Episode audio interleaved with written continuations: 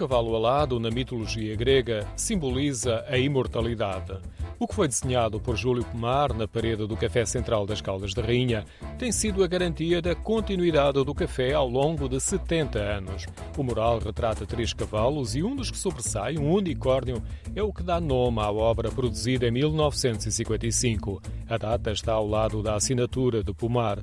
O azul de fundo tem uma tonalidade viva e o traço do baixo relevo é dourado. O Pomar vem com Alice Jorge pela amizade que tinha com o Moti. E então ele diz: ah, Vou fazer aqui o Pegasus e tal. E, e começa a dizer: o café tem que ter uma dinâmica completamente diferente. E é aí que ele aparece com a primeira mulher a fazer o Pegasus e fazer o cavalo alado. A escolha de Júlio Pomar para fazer a decoração interior do café não foi por acaso. O pintor esteve preso no Aljube com o tio de Custódio Freitas, na mesma altura de Mário Soares. Várias gerações da família Maldonado Freitas estiveram associadas à oposição ao antigo regime. Quando adquiriram o café, em 1955, já havia o propósito de criar um ponto de encontro da oposição e não se estranhava a reputação e a vigilância da polícia política.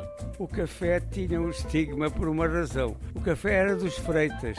Começaram a reunir os amigos dos Freitas, aqueles que pertenciam à oposição, aqueles que eram do 25 de Abril. Júlio Pomar ficou encarregue da decoração e a tarefa de se fazer o mural não foi fácil. Custódio Freitas recorda-se da observação de Júlio Pomar quando iniciaram a obra. Tens o problema de que aquele quadro vai ter por trás está pegado a tijolo do lado da outra loja. Foi isso que nos obrigou, primeiro, a fazer obras, depois a comprar o próprio andar, o espaço do café. O unicórnio de Júlio Pomar acabou por ser o elemento central da renovação do café e arrastou outras decisões e também a abertura foi expectante. Alice Jorge tinha um condão que era trabalhava muito bem o azul anilado em cima de um travessão. A família Maldonado Freitas vendeu o Central em 1995 e o painel de Júlio Pomar foi entretanto restaurado. Foi equacionado serem desenvolvidas outras atividades comerciais com a salvaguarda do mural,